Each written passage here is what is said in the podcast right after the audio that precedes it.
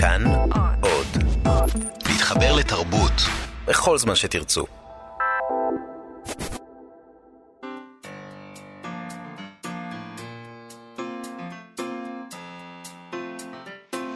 מה שכרוך עם יובל אביבי ומה יעשה לה.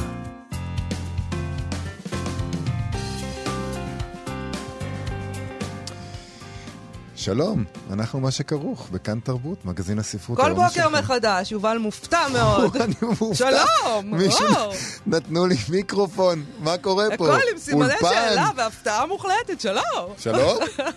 אנחנו מה שכרוך, סימן קריאה, בכאן תרבות, סימן קריאה, מגזין הספרות היומי שלכם, סימן קריאה ממש. תוכנית אחרונה לשבוע הזה. סימן שאלה. סימן שאלה. בתדהמה. אולי זה ההוכחה שאני באמת שייך לדור הוואי, כי זה משהו נורא דור הוואי לסיים בסימן שאלה. מה שאומר שצדקתי לגמריך. היה ספק שבסופו של דבר נקבל... מה נעשה אם אני לא אמשיך להתווכח? כל אחד צריך לעשות את התפקיד שלו בתוכנית הזאת. אז התפקיד שלכם זה להאזין לנו ב-מאה וארבע נקודה תשע ו-מאה וחמש נקודה שלוש אף אם, או ביישומון של כאן, כאן אודי, שאפשר למצוא בחנויות האפליקציות, חינם אין כסף. גנבתי לך את הליין, את השורה. איתנו באולפן, קשת מאירוביץ ומשה מושקוביץ' על ההפקה ועל הביצוע הטכני. שלום לכם ושלום, מאיה. שלום, ממש מתנצלת על ההפרעות. זה בסדר.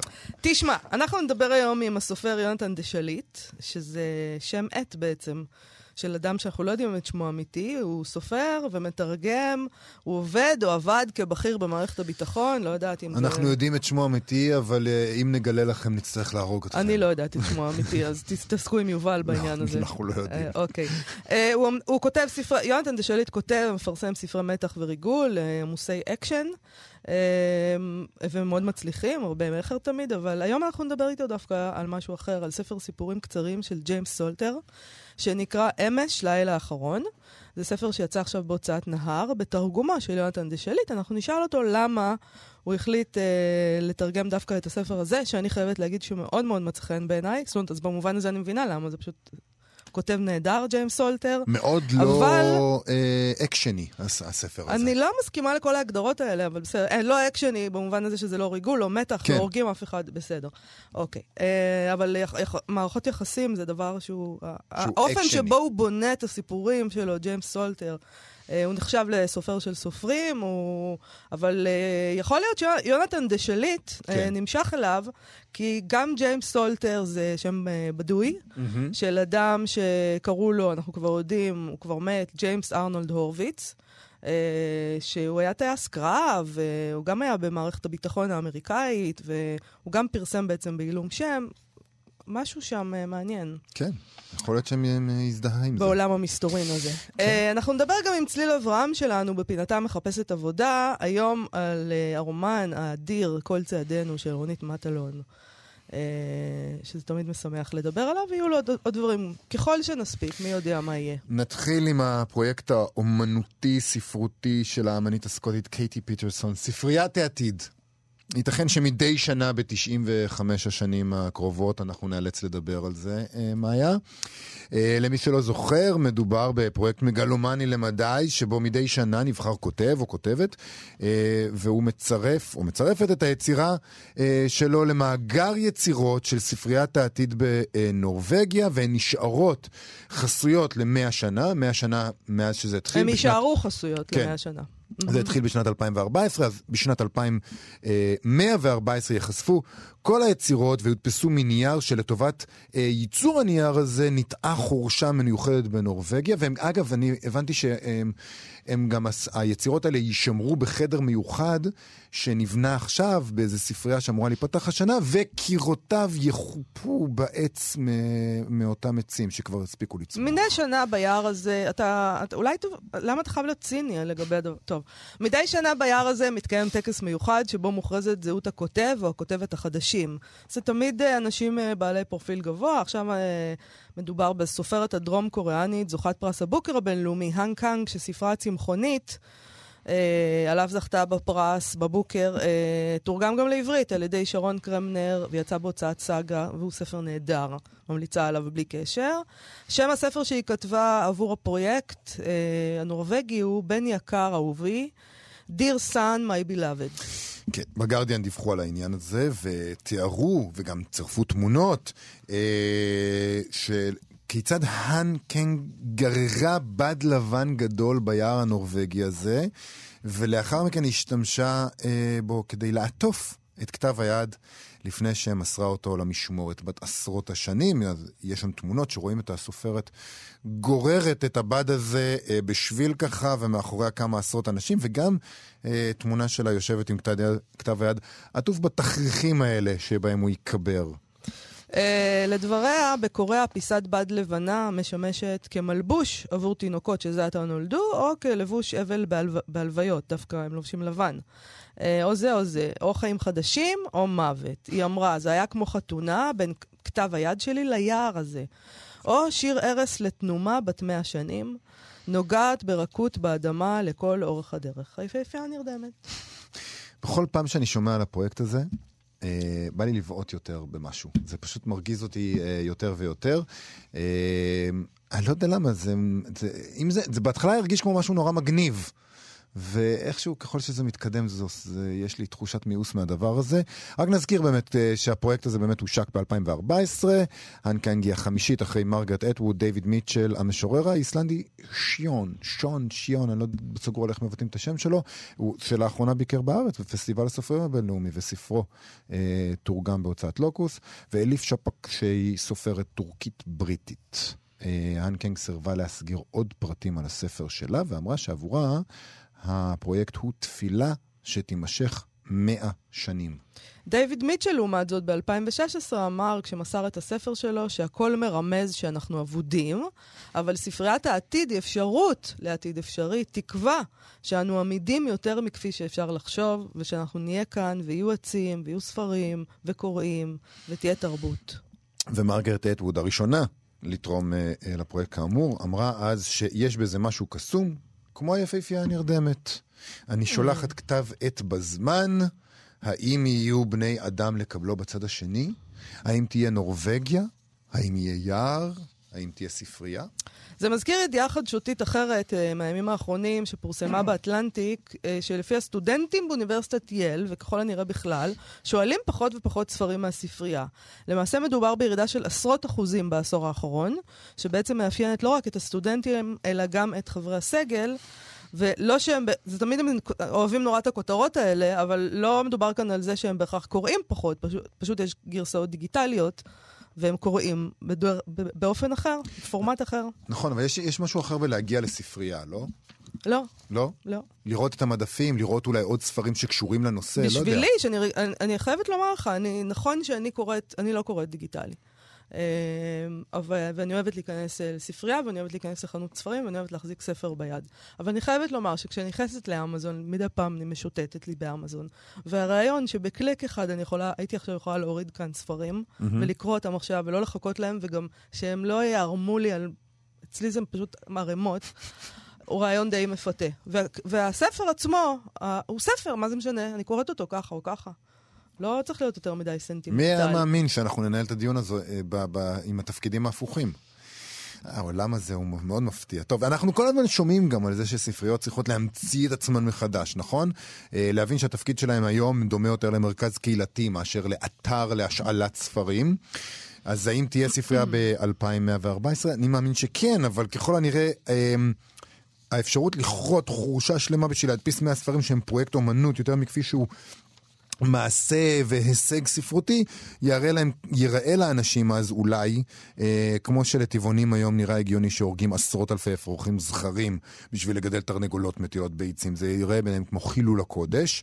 ובואי נדע על האמת, זה פרויקט עבור פוטים יומרניים בין, בני זמננו יותר מש, מכפי שהוא עבור הקוראים של המאה הבאה. החשיבות העצמית שבה מתייחסים לעצמם הכותבים שמשתתפים בדבר הזה קצת מחרפנת אותי. טוב, קודם כל, לקבל את העדות שלך לגבי פוצים יומרניים זה דבר מעניין, אני חייבת לומר. אני חושבת שאנחנו מדברים פה על פרויקט מקסים, זני אפילו. אנחנו עוד לא יודעים שהוא לא הישג ספרותי, כמו שאתה קובע. לעולם לא נדע. כי לא קראנו את הטקסטים, לכן אתה לא יכול לקבוע שזה לא הישג ספרותי, אבל אנחנו כבר יודעים שהוא הישג בתחום, בתחום האגו, והוויתור עליו, הידיעה הזאת שבימי חייך, הרעיון הזה שבימי חייך אנשים לא יקראו טקסט שכתבת. שאתה כתבת טקסט ואתה קובר אותו באדמה למאה שנה, אתה, אתה לא תהנה מכל הדבר הזה שנהנים מהדיאלוג הזה עם קהל, מהביקורות הטובות אם יש, מהתהילה. אני חושבת שזה מסעיר לכתוב מכתב לעתיד לא ידוע, כי ילדה תמיד הסעיר אותי הרעיון הזה ש... פתאום אני אלך לי בים בחוף השרון, ואני אראה בגובוק, ויהיה בו פתק, והוא יהיה מ- מלפני מאה שנה, זה בדיוק זה.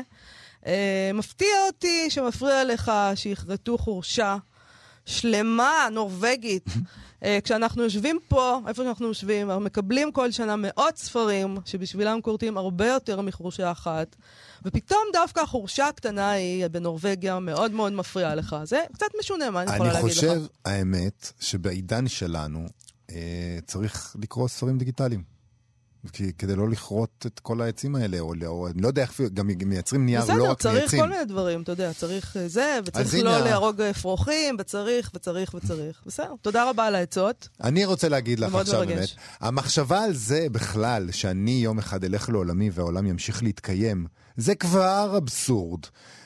שאי אפשר, כשאני אמות, אז הכל ייגמר, לא יהיה את הפרויקט הזה יותר. אבל זה לא תוכנית על הפצע הנרקסיסטי שלך, אוקיי? זה לא העניין שלשמו התכנסנו.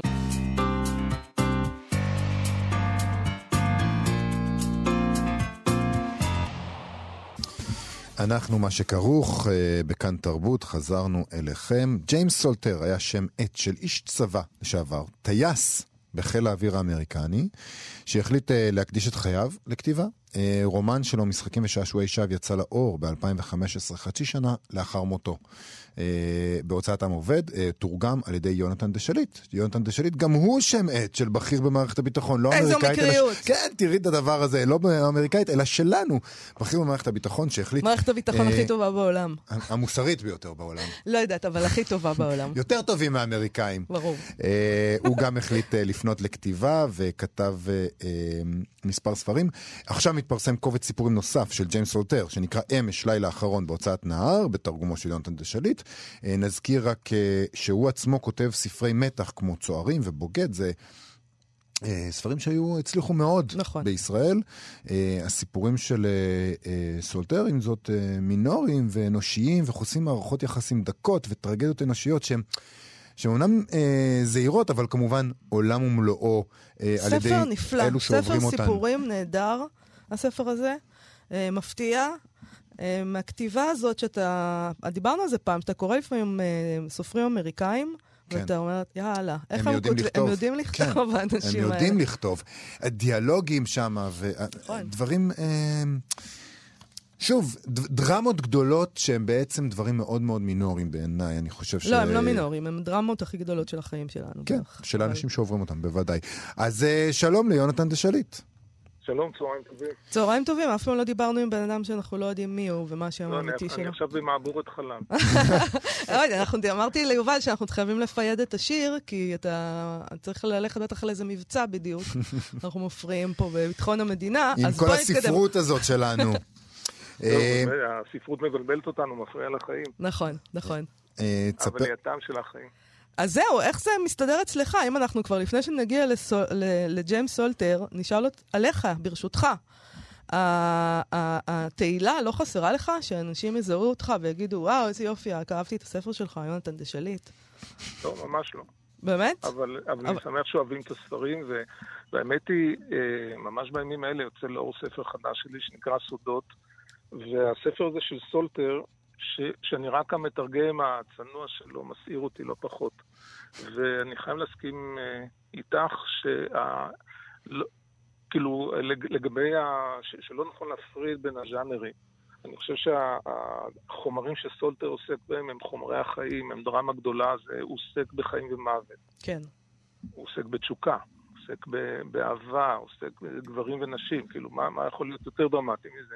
והוא גם, יש לו את היכולת, הוא בעצם, הוא מספר את הסיפורים הכי דרמטיים באיפוק מדהים. כן. זאת אומרת, בסוף מתגלה, זה דבר ממש ממש מטורף, אה, לגבי חיים של אנשים, נגיד הזוגות האלה בסיפור הראשון, אבל הכל באיזה מין איפוק, הוא מוחזק. למרות שאני, אני חושב ש... אני, אני חושב שכשהוא כתב, ישב לו מלאך על הכתף. כלומר, יש לו, הוא כל כך מיוחד בסגנון שלו, בדקות שלו, בתחביר המיוחד שהוא אימץ, הוא אימץ לעצמו. אה, הוא, הוא עושה בספרות דברים שמעט, כן, ו- ואני מסכים גם שזה, אלה סופרים אמריקאים, משום מה עם אמריקאים שיודעים לעשות את זה. כן. והתרגום הזה בא ממקום של אהבה, וגם אה, הוא ונראה נמול של נער, לקח פה סיכון לא קטן. אה, זה ספר ש... לא יודע, צריך להיאבק על כל עותק שלו, כי, כי הוא, לא, הוא לא מאוד מחיר, אבל הוא יפהפה. גם הוא נותן תחושה, זה, זה לא happy, זה, אתה יוצא מכל סיפור בתחושה די מרוסקת, והעניין הוא שהדרמות פה הם לא איזה קטסטרופות נוראיות, הרבה פעמים זה מאוד דומה למה שחלקנו חווים בחיים, לזה שזוגיות זה לא הדבר הקל והזוהר הזה שלפעמים הוליווד מוכרת לנו, ואתה מסיים את הסיפורים בתחושת מועקה מדי פעם. כאילו, welcome to life, אבל, אבל אני עדיין חושב שתחושת המועקה קיימת. אגב, הסיפור האחרון בקובץ שנקרא אמש, לילה אחרון, יש פה גם איזו דילמה תרגומית מעניינת, הוא מאוד דרמטי גם, זה לא דבר שקורה כל יום, זה קורה פעם בחיים, דבר מהסוג הזה, אבל כן, יש מלווה את הסערה הזאת של התשוקה והאהבה והמשיכה ה... הפרועה הזאת בין נשים לגברים, גם תחושה של אכזבה והפסד. באחד הסיפורים הוא נוגע בזה, סיפור, אני חושב שהשם שלו הוא בנקוק, שאיש שהתברגן והתמסד בא אישה מדהימה מהעבר שלו, ומנסה לפתות אותו, כאילו מציעה לו שלישייה כזאת, בוא ניסה שלושתנו, וכאילו אל תסתכל לאחור, גם גוגן עשה את זה כשהוא נסע לתהיטי, הוא אומר, אני לא פול גוגן, אבל... והוא מוותר על הדבר הזה, ספוילר, כן, לא נורא, הוא מוותר על הדבר הזה, אבל אנחנו רואים, איזה טמבל אתה, הציעו לך את ה, כאילו, לכבוש את הגלקסיה. את הפנטזיה, כן. כן, הציעו, ואיתם, כאילו, אבל יכול להיות שאחד הדברים שבגללם הוא ויתר על הפנטזיה, כי הוא ידע שהיא תסתיים בטעם המאוכזב, זה שיובל רמז עיניו, אז כן. אני רוצה לשאול אותך על הכתיבה בעילום שם, גם עליו, זאת אומרת, עליו אנחנו יכולים לתאר לעצמנו, לנחש, אבל עליך, מניסיונך. יש בזה גם משהו משחרר שאתה כותב בעילום שם? כלומר, יש לך סיבות אחרות שאתה, נגיד, אסור לך להיחשף, אבל יש בזה גם משהו משחרר? לא, לא, אני לא, לא מרגיש שחרור, אבל אני מרגיש כאילו שהדמות הזאת, יונתן דה שליט, צוברת נפח, בטח נפח ספרותי וזה... וכאילו מתהלך לו בעולם עוד, עוד uh, מישהו, ולכן אני יכול להסתכל עליו קצת במבט אירוני. אוקיי, okay. זה, זה כבר מעניין. כלומר, כשאתה יושב, כשאתה, חומל ואוהב, כשאתה יושב לכתוב אבל, אז בעצם הוא יושב לכתוב, אתה גם בזמן הכתיבה מסתכל עליו מהצד? יש לנו ויכוחים לא, לא מעטים. אה, אוקיי. אבל, זה, אבל זה קורה גם עם, ה, עם, ה, עם הדמויות שאני כותב עליהן. אני מנהל איתם שיח, ובסוף הן עושות מה שהן רוצות, ואני זוכר בבחד, הספר שהתפרסם עכשיו, קורה דבר נורא לאחת הדמויות, ואני התאבלתי על זה, ואמרתי, רגע, כאילו, אם, אם כל כך קשה לך, תשנה את הסיפור, אבל לא יכולתי, כאילו, לסיפור ולדמויות יש חיים משלהם, ויונתן דה שליט הזה, כנראה גם יש לו איזה צובר פטינה, ויש לו... יש לו אופי משלו. אז סודות, הספר החדש שלך, מתי הוא יוצא? יצא. הוא יצא כבר, הוא בחוץ, הוא יהיה בשבוע הספר, אז אתה לא חותם על הספרים שלך בשבוע הספר? לא, גם על זה ויתרתי, אבל לא נורא, גם אני חוסך את זה לקוראים. רגע, אבל אתה בא להציץ בדוכן, אני אנסה להבין, אולי אני אבוא לחפש אותך. אני חושב שמאיה מחפשת רמזים, היא תסתובב בכיכר רבין, ושם תסתכל מסביב ותגיד, זה כמו... זה כמו רעיון שקראתי איתך כשיצא הספר שלך, נדמה לי מ-אלפיים וחמש עשרה, במקור ראשון, שבו מתארים אותך באיזה שש דרכים שונות. ברגע אחד אתה גוץ, רגע אחד אתה גבוה עם צדעיך המעפירים, רגע אחר אתה בכלל יושב מעבר לאוקיינוס על אימייל, והכל הרעיון לא מתנהל. כל התיאורים נכונים. אנחנו נצטרך להמשיך לנחש. בכיכר רבין חפשו את ה... את הספר. את, את ה... קודם כל תחפשו את הספר, תחפשו את סולטר, תחפשו באמת, אני, אני, אני אומר, כי חשוב לי שכמה שיותר אנשים יקראו סופר, פשוט באמת עוצר נשימה. אני, אני בבורתי, אני גיליתי אותו, אני הייתי בארצות הברית, בברנס אנד נובל, פתחתי, לקחתי עותק של ספר שמשך את ליבי, שכבר פורסם כמודרן קלאסיק. אני מדבר על משחקים ושעשועי שווא, כן. ופתאום הייתה לי תדהמה של וואו, איך האיש הזה כותב. ו... ו... ולכן, לא יודע, יש... זה, זה, לא... זה לא חלק מבניין האומה, אבל חשוב לי שקוראים בעברית יוכלו להכיר את סולטר ול... ו... וליהנות ממנו. אגב, הוא אמריקאי, הוא טייס קרב אמריקאי, הוא גם יהודי, כלומר הוא עשה דבר שיהודים, הורוביץ הוא יהודי, כן, הוא עשה דבר שיהודים לא עושים, הוא הלך למכללה הצבאית ווסט פוינט, כלומר מאוד לא אופייני ליהודים, ועוד יותר לא אופייני, הוא הלך בעקבות אבא שלו, אבא שלו סביב מלחמת העולם הראשונה היה גם בוגר ווסט פוינט, כאילו לא להאמין מה היהודים האלה עושים. והוא בעצם הפך אותך למתרגם. כן, אני, האמת היא שאני עושה דברים, לא, לא רוצה להגיד עקום, אבל אולי אחרת, וגם לתרגום הגעתי באופן מאוד לא שגרתי, התאהבתי בספר הזה, במשחקים ושעשועי שווא, תרגמתי אותו בשביל עצמי, עוד לא ידעתי שאני אהיה מתרגם, והאמת היא הייתי מתרגם מאוד בוסרי. רציתי ללעוס את הטקסט, רציתי, רציתי שהמיצים שלו ככה יזלו לי בגרון, ופתאום יצא ספר, יצא תרגום, ואיתו הלכתי, הלכתי קודם, באמת לנהר, לרובן מירן, הוא הפנה אותי, הוא לא, לא יכול היה להוציא את זה באותו זמן, הפנה אותי למוקי רון מעם עובד, ומוקי רון הוא, הוא, הוא גם מומחה גדול לספרות, הוא גם מתרגם גאון, הוא לקח את ה... את התרגום הבוסרי שלי, הפך אותו, הוא לא לקח על זה קרדיט, אבל הוא היה בעצם תרגם יחד איתי, והפך את זה לתרגום יוצא מהכלל. זה, הוא מאוד יפה בזכותו, ועם עובד פרסמו את, את משחקים ושעשועי שווא. כן. אז זה, זה התחיל משום, משום דבר, ולפעמים דברים כאלה קורים. זה לא קורה הרבה, אבל... אז, אז, היה, אז עכשיו הייתי... אנחנו... כן. לא, אני אומר, זה מין מזל כזה של מתחילים.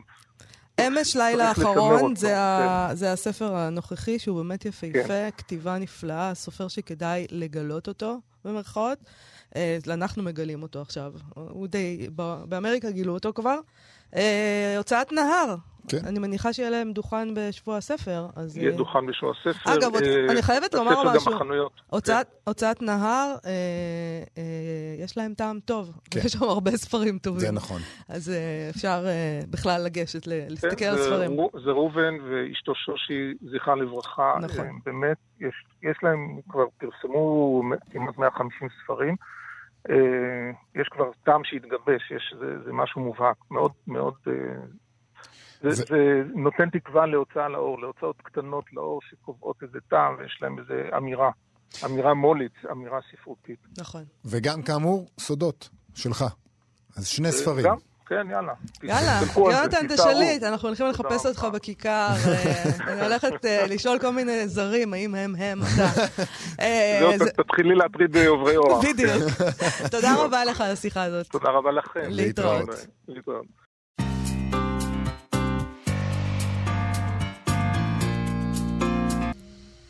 אנחנו מה שכרוך, בכאן תרבות, חזרנו אה, עם צליל אברהם, שכבר איתנו באולפן. שלום צליל. שלום יובל, שלום מאיה. שלום. אה, את אה, באת לכאן לרגל אה, פינתך הוותיקה כבר, מחפשת אה, עבודה. כן. על מה נדבר היום? אז היום בחרתי כמה קטעים מתוך רומן, אה, קול צעדינו של רונית מטלון. אה, קול צעדינו הוא ספר על ה... ילדות אה, של המחברת, בעיקר על אימא שלה, אה, במין צריף המידר בפתח תקווה בשנות החמישים והשישים, אה, אם חד-הורית, קשת יום, זה כאילו צירוף אה, אה, שהוא נורא קלישאתי, אבל תכף אנחנו ממש ניתן לו אה, ממשות בעולם. ספר אדיר, נכון. ספר גאוני. זה ספר באמת נפלא, ודווקא כיוון שהוא... לא עלילתי כל כך, אז אני חושבת שכן אפשר להוציא ממנו כמה פסקאות שמראות איך היא מאפיינת את הדמות של האם, שהיא הגיבורה של הספר, והיא היא, היא גיבורה מאוד פיזית ומאוד נוכחת, מאוד אה, אה, מוצקה כזאת, זה הגיוני מה שאני אומרת? כן, היא כאילו כן. אה, מאוד מוחשית כזאת. אה, אז, אז היא ממש חלק מהאפיון שלה בעמודים הראשונים של הספר, כשהיא רק מציגה אותה, היא ממש בונה אותה, היא מציגה אותה, באמצעות העבודה שלה, העבודות שלה, וההשפעה של העבודה על הגוף שלה. Mm-hmm. אה, אז אני אקרא כמה קטעים. היא הייתה אימי, מילה שיש לה טעם לוואי זר, חיצוני, מכיוון שבפנים, בינינו לבין עצמנו, ולפעמים גם בפניה, קראנו לה האימא. האימא באה, האימא הלכה, האימא אמרה, איפה האימא.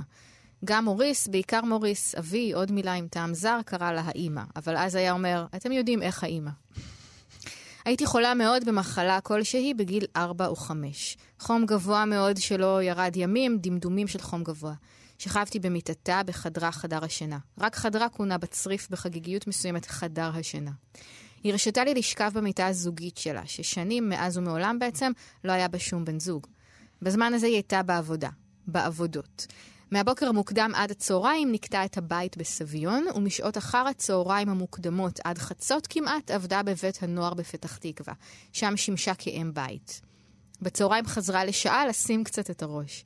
יפעפה מול שני עמודים של סמנון בצרפתית, החליפה את הכפכפים של הבוקר בנעליים עם הסרוכים של אחר הצהריים, חטפה משהו בעמידה. איזה אפיון מופלא לפי, דרך השפה, לשים קצת את הראש והחטפה משהו בעמידה, אתה ממש רואה את האישה הזאת ואת כל היום-יום שלה ואת הלוס שלה. כן. זה... זה... הקטע הזה של לשים קצת את הראש, ההבדל הזה שהיא עושה, הניגודיות הזאת שהיא עושה בין השכיבה והעמידה, זה כאילו איזה, הגוף הנשכב והגוף המזדקף שצריך לאכול בעמידה, יש בזה משהו נורא נורא חזק במובן הזה של כאילו, מה אתה יכול לעשות עם הגוף כדי להתמודד עם החיים האלה? וזה, וזה להתיישר, וזה לזוז כזה, להתיישר, כמו נחום תקום כזה, לעמידה ולשכיבה, ולעמידה ולשכיבה. ו- וגם בקטע שנקרא, אה, תכף, אז נראה כמה המעברים האלה קשים. כן. אה, אז אחר כך היא כותבת, היא עבדה עם הידיים, רק עם הידיים, הכניסה לכל דבר את הידיים, לאפר התחוח או היבש, לדלים כחול להלבנת הכביסה, לחמר, לאסלה שנסתמה בבית שימוש, לבצק לגבעה של קוסקוס, לפח הזבל בקדמת הבית, שהשליחה לתוכו משהו שהצטר עליו, כעבור חצי שעה, למלט, למסמרים, לדשן צמחים, לערמת עגבניות בשוק או אפונה ירוקה, לפח זיתים, למי אש, מקור ססון גדול, מה היו בעצם מי אש? היא אמרה, תכניסי, תכניסי את הידיים, אל תעמדי לי פה כמו בהצגה, או חמור מזה, הוא לא מכניס את היד, זה מלמעלה למעלה מורח לי. נהדר. פשוט נפלא. נפלא. אני באמת רואה את האישה הזאת, אני מכירה אותה. ממש. כאילו אם אתה לא מכניס את הידיים, אז אתה לא שותף, אתה לא עושה שום דבר. אם אתה לא מלכלך את הידיים, אם אתה לא מכניס אותם פנימה, אז אתה עושה כאילו, אתה רק, אתה לא באמת עושה את הדברים. זה נהדר. ואז מגיעות התוצאות של העבודה הזאת. היו לה כפות ידיים של פועל, לא פועלת, פועל. נונה, זאת אחותה אמרה, ידיים של גבר, תראי איך יש לה.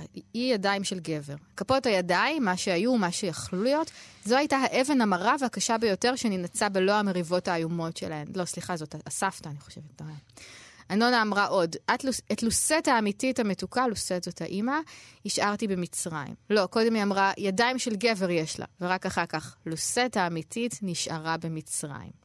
ואז היא מסבירה שבעיני נונה, משהו עצום שאובדנו היה לא פחות מנורא נשמט בעיניה במסלול ההגירה, בגיאוגרפיה של ההגירה. הנשיות הועלתה קורבן למקום המחוספס, לאנושיות החדשה המחוספסת הגברית. הליבה של הנשיות הזו הייתה כפות הידיים.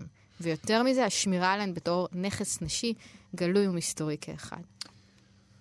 זה, זה תמיד מדברים על כך שהידיים תמיד מגלות איזושהי אמת. זאת אומרת, מדברים את זה גם במובן של גיל. במובן של גיל.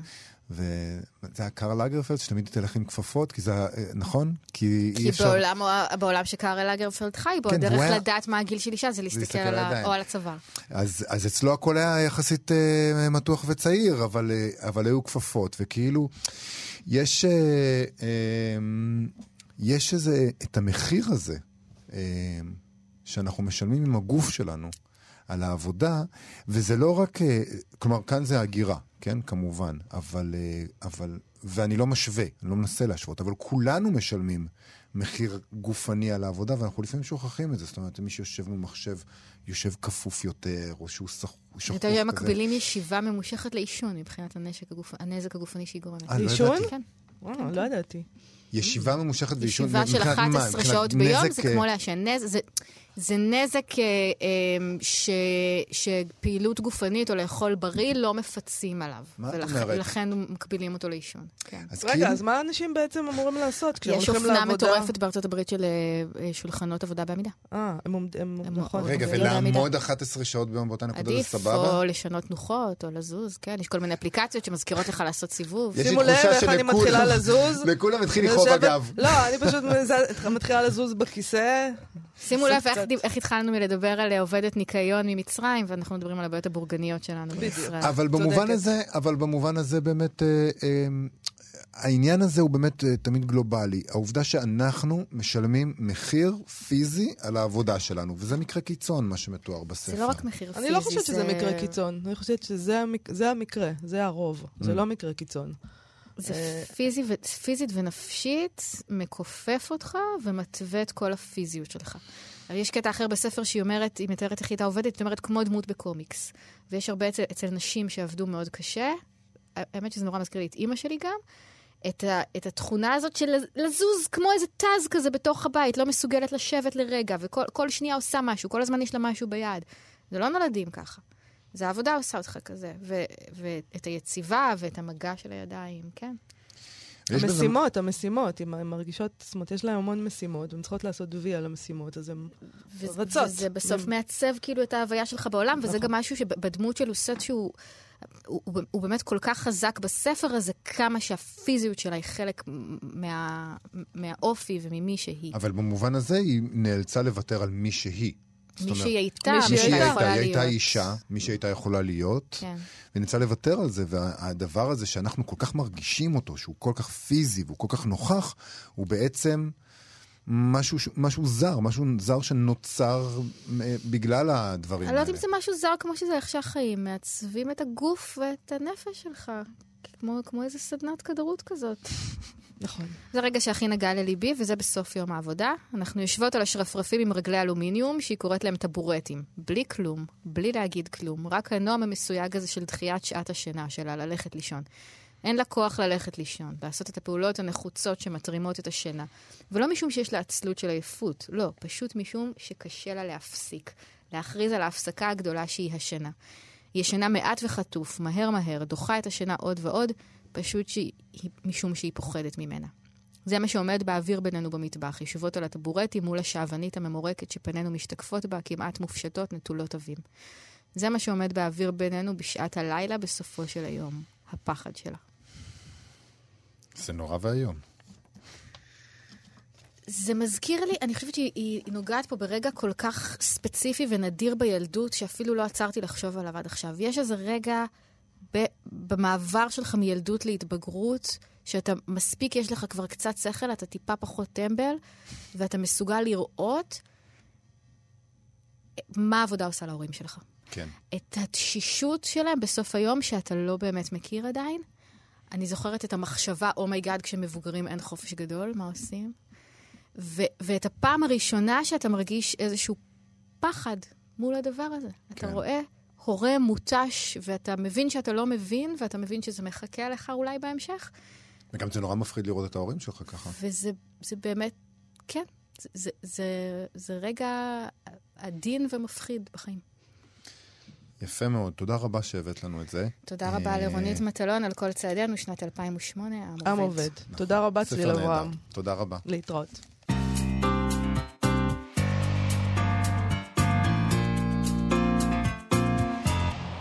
טוב, נעשה את פינת ספרים חדשים, שבה אנחנו עוסקים קצרות בספרים חדשים שהגיעו אלינו, ואנחנו רוצים אה, שתדעו עליהם. זה ספר שעוד נעסוק בו כנראה, אני מניח, אולי, לא יודע, אבל בכל זאת אה, נתחיל כבר עכשיו. אחד מהספרים החדשים שיצאו לאחרונה, הוא הקרח החמישי, בסדרת המאבק שלי של קארל ווקנהוס גארד, ידיד התוכנית. מבלי ידיעתו, זה נקרא גשם חייב לרדת, כמובן יוצא כמו כל שאר הספרים של הסדרה בהוצאת מודן, בסדרה לספרות יפה, בתרגומה של דנה כספי. בספר הזה, ממה שאני קראתי, קנאוסקוט מדבר הרבה על ימי ראשית הכתיבה שלו, הוא הולך לאיזה בית ספר לכתיבה, והוא מדבר על זה הרבה, אני רוצה להקריא קטע קצר שעוסק בללמוד לכתוב. באותו שבוע עסקנו באקדמיה בקטעי פרוזה קצרים. רומן נקודתי, כך נקרא הדבר הגדול הבא. סוגה שההיסטוריה הנורווגית שלה החלה עם אנה של פול הלגה האוגן, כך אמרו לנו, הוא והרומנים הנקודתיים האחרים היו ממוקמים איפשהו בין הפרוזה, כלומר הקו, והשיר, כלומר הנקודה. קראתי את אנה, הוא היה נפלא. ספוג כולו בכדרות כמו פוגת המוות של פאול צלן. אבל אני לא יכולתי לכתוב ככה. אין שום סיכוי בעולם. לא ידעתי איך לגרום לכדרות לחלחל אל הטקסט. גם כשקראתי בעיון משפט אחרי משפט, לא ידעתי לקבוע איך יוצרים את הדבר הזה. הוא לא נכח במקום מסוים, לא עלה והתפשט באמצעות מילה מסוימת, אלא הפף את הכל, כפי שהאווירה אופפת את הנפש. האווירה לא נוצרת באמצעות מחשבה מסוימת, או בחלק מסוים במוח, גם לא בחלק מסוים של הגוף, כמו למשל כף הרגל או האוזן. האווירה אומנם בכל מקום, אבל אינה מתקיימת בפני עצמה, אלא יותר כמו צבע שבו נחשבות המחשבות. צבע שדרכו רואים את העולם. לא היה צבע כזה בדברים שכתבתי, לא הייתה אווירה כזאת, היפנוטית וסוגסטיבית. למען האמת, לא הייתה בהם שום אווירה. וזו בדיוק הבעיה, כך הנחתי, הגורם לכך שהכתיבה שלי כל כך רעה ובוסרית. השאלה הייתה, אם אפשר לרכוש כזה צבע או כזאת אווירה, אם אוכל לעשות מאמץ ולהשיגם, או שזה מאותם דברים שאו שיש לך אותם, או שאין. כשישבתי בבית וכתבתי, הטקסטים שלו נראו לי טובים, ואז הגיע סיבוב הביקורת באקדמיה, ואותם הדברים נאמרו שוב ושוב. קצת שבחים מנומסים למראית עין, כמו למשל שהסיפור כתוב בצורה חיה, ואז החלו להעיר לי שהוא מלא קלישאות, סטריאוטיפי, אולי אפילו חסר עניין. אבל מה שצרב לי יותר מכל, הייתה האמירה שהכתיבה בוסרית. ואני חושב, אני, אני, קודם כל זה מדהים אותי ש... ש... אני חושב שכולם מרגישים ככה כשהם כותבים בהתחלה, אבל אולי פחות ופחות בימינו כותבים מתחילים מרגישים שהכתיבה שלהם בוסרית. אולי זה מה שהופך אותך לכותב גדול, שבמשך תקופות ארוכות אתה חושב שהכתיבה שלך היא נורא בוסרית ואיומה. אולי, אני לא יודעת, לא, אוקיי. בוא, בוא נעבור לספר הבא. בהוצאת לוקוס יצא עכשיו ספר מכתבים של דליה רביקוביץ', שלך דליה, מכתבים לאהוב. מדובר במכתבים שכתבה דליה רביקוביץ' לבעלה הראשון, יוסף בר יוסף. שניהם היו צעירים מאוד אז. הם הכירו כשהיא הייתה בת תשע עשרה והוא בן עשרים ושתיים. מכתבים הם מתקופה של חמש שנים, אלף תשע מאות חמישים וחמש עד אלף תשע מאות שישים. אני אקרא מכתב מאחד בינואר אלף תשע מאות שישים. הוא נכתב אחרי שראה אור ספרה הראשון, אהבת תפוח הזהב. דליה רביקוביץ' המשורות הצעירה. שלום יוסי. וראי תיאור שני של קורות אותו יום שישי. אחרי שקראתי את ביקורתו של קורצווייל עליי, צנחתי באפיסת כוחות עד שחשבתי שיהיה עליי להתנזר מכל עסקי ציבור באותו ערב. כעבור שעתיים התאוששתי והלכתי למסיבה שהיו בה הרבה קש וגבבה ונקניקיות חמות. חיכיתי לך עד שתים עשרה ואז עייפה נפשי להורגים והסתלקתי. ביום ראשון נסעתי לחיפה ומשום כך אני עונה לך רק עכשיו. דליה. עכשיו, המבקר האגדי ברוך קורצווייל שהיא מדברת עליו, שכולם רעדו ממנו ומהביקורות שלו, היה המורה שלה, בתיכון גם. והוא כתב על ספרה הראשון, הדבר הזה שהיא מדברת עליו, הוא כתב עליה, עליו, עליה כך. לדליה רביקוביץ' נימה לירית משלה. אין היא נזקקת לדרכם של חקייני האופנה המודרניסטי, משום ששיריה טבועים בחותם המקוריות, ואפילו האקוסטיות הסרבנית שבשיריה לא באה לה, באה לה מהשאלות, אלא היא חלק בלתי נפרד מעולמה הפיוטי, ממציאותה מיוחדת שמתעלה לשירת אמת. קובץ צנוע זה של שירים עולה בערכו הפיוטי, במקוריותו ואמיתותו, על עשרות ספרי שירה, הן נוסח מסורתי, הן נוסח מודרניסטי, שהופיעו אצלנו. אז מסתבר שאפשר uh, לצנוח באפיסת כוחות, גם אחרי ביקורת מעללת. כן. פשוט היא צנחה באפיסת כוחות, לא כי קטלו אותה. כי אהבו אותה. נכון. אפשר להבין את זה. ברור, בוודאי. אתה מחכה לביקורת הזאת, וזה ברוך קורצווייל, ואתה קורא את זה, ואתה אומר, זהו, אי אפשר יותר. אוקיי, אז אני, רק לסיום, אפשר? כן, בטח. יש לי זמן, בגלל שהיא מדברת שם על הנקניקיות במסיבה. אז הספר שירה ממש חדש של אהרון שבתאי שהגיע עכשיו, ושכולם יודעים שאני מאוד אוהבת את אהרון שבתאי, פתחתי דלת ועמדת שם, קוראים לו, הוא יצא בעם עובד, והוא כותב כך בשיר כן לנקניקיה. לאהרון עבדה האהבה, וליבו נשבר למעשה. במשך יום הוא איבד נוזלים, הלב פרפר, לחץ הדם ירד, תמיד לאהבות מגיע הסוף. אבל נשארו לו עוד פירורי אהבה. כן לנקניקייה, כן, כן לחרדל. אהרון שבתאי. איזה יופי. ג'יניאס. אני מאוד שמח שהקראת את המכתב הזה ואת השיר הזה. אנחנו, יש לנו זמן להמלצות או שפשוט ניפרד? נראה לי שניפרד. יאללה, בוא ניפרד. אין המלצות השבוע, תחפשו בגוגל. יש המלצות, אבל הכל נמצא שם פתוח לפני כולם. בפייסבוק, באירועים, יש המון דברים. יש לילה של פילוסופיה, מעניין. לכו, תראו, הכל קיים. יש הקרנה של לבנטינית בכיכר ביאליק, יש דברים מעניינים, אבל לנו אין זמן, כי אנחנו צריכים לסיים להיום ולהשבוע, ולהגיד תודה לקשת מירוביץ' ולמשה מוסקוביץ' שעשו איתנו את התוכנית. כאן עוד. להתחבר לתרבות בכל זמן שתרצו.